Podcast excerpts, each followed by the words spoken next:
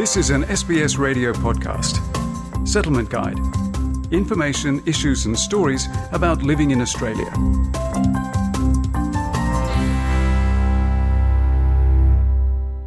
SBS acknowledges the traditional custodians of country and their connections and continuous care for the skies, lands and waterways across Australia.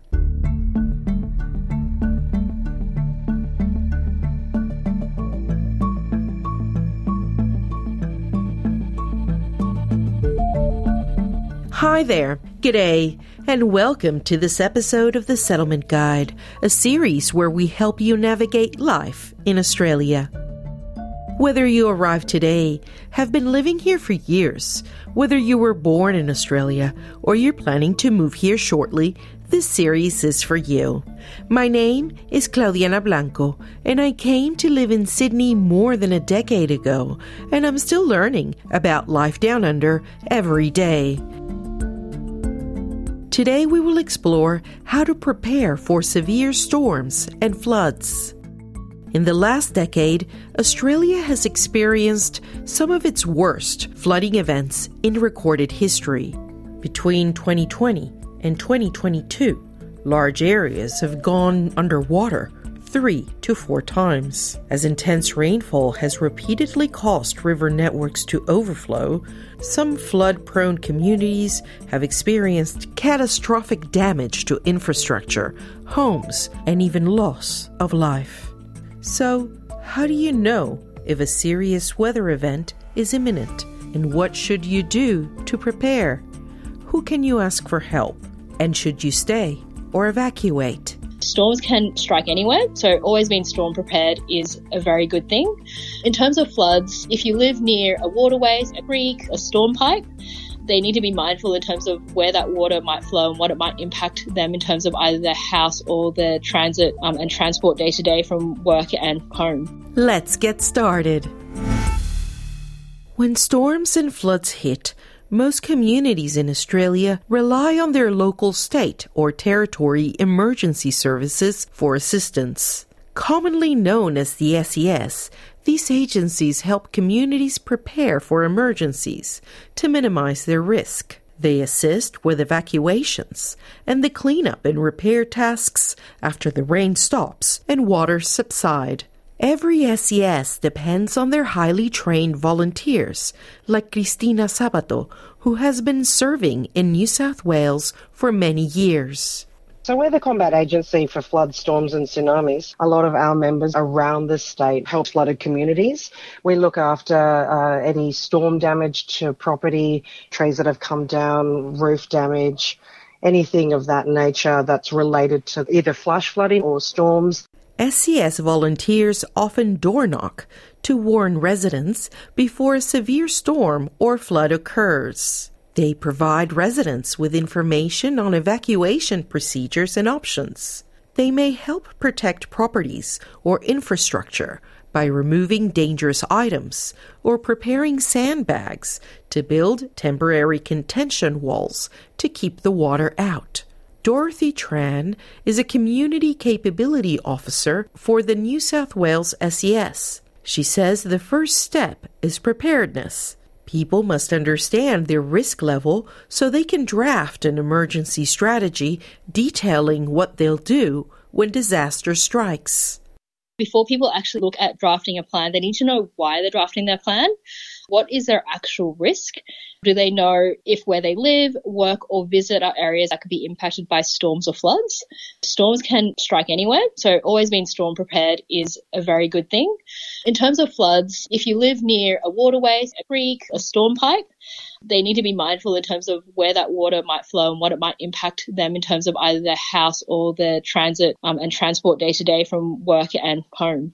People who live near waterways should always keep informed of weather conditions in case it floods.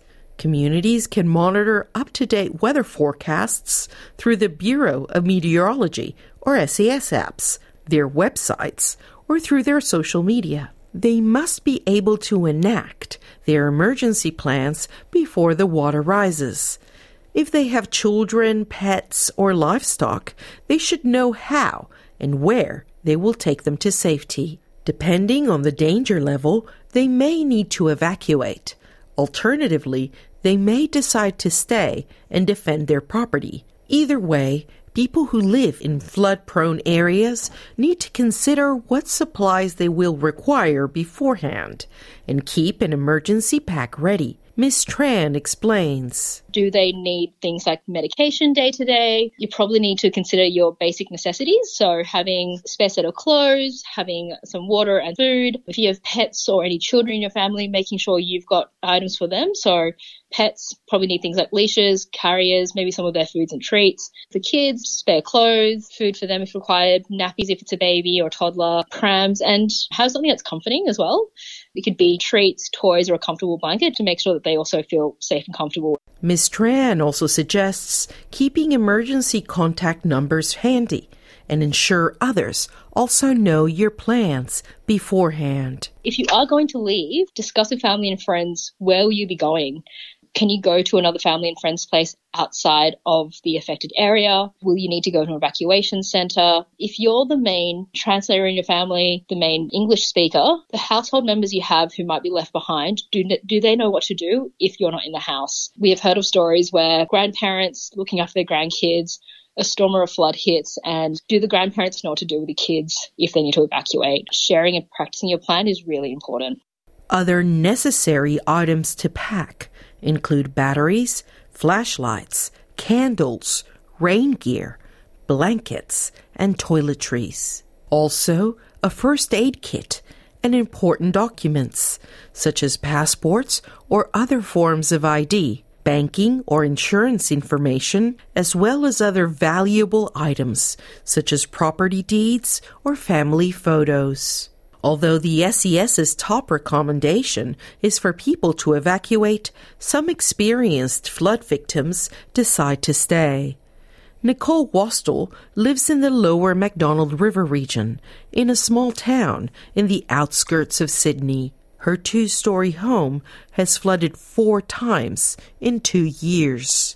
Because it takes her family 3 to 4 days to prepare for a flood, they monitor the weather forecast through the Bureau of Meteorology app and keep a log of the river water levels.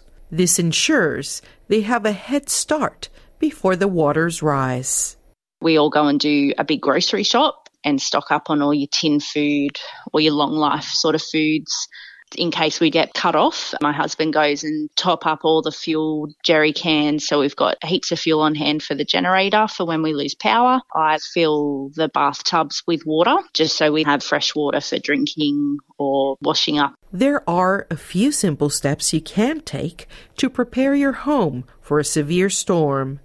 These include cleaning leaves from gutters and drains to prevent blockages, tidying up, or tying down anything that could blow around in strong winds or float away. Fix any damage to your roof, including broken or missing tiles. Once that's done, you start lifting things from downstairs up, and then you're basically prioritising, moving cars, boats, anything you can move via trailers to higher ground. Then you bunker in and wait to see how high it comes. Ms. Wastel keeps life jackets and a small boat ready in case the family needs to evacuate. She tracks the water levels inside her home too. We mark with a permanent texter on our wall in the staircase where that high tide mark was, and we'd write the date and the time. And then the next high tide, we would mark it again, and that would give us a guide if it had risen or had fallen. Communicating with the outside world is hugely important. Because landlines, mobile phones, and the internet fail during floods, some people use walkie-talkies. Ms. Wastel has chosen a different option. We've actually changed our internet provider to satellite, so we always have phone reception, which has been a massive necessity. Out here, once you've lost power, you've got nothing.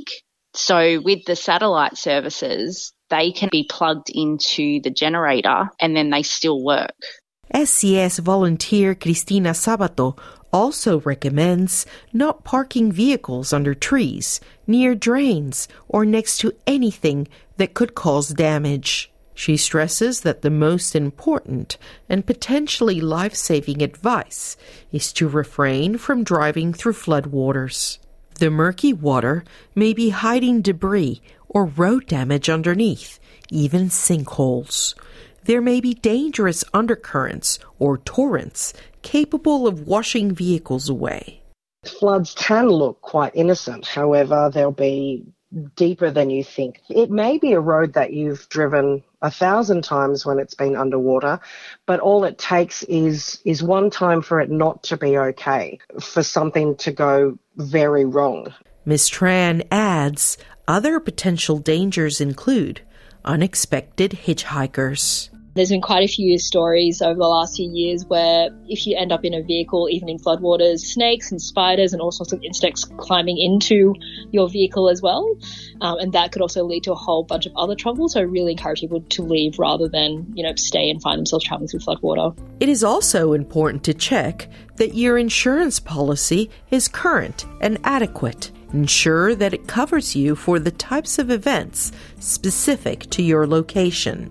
These may include flash flooding, storm water runoff, associated landslides, and damage caused by trees or falling items. Thank you for listening to this episode of The Settlement Guide, written and produced by me, Claudiana Blanco. The Settlement Guide managing editor is Rosa Germian. Until next time.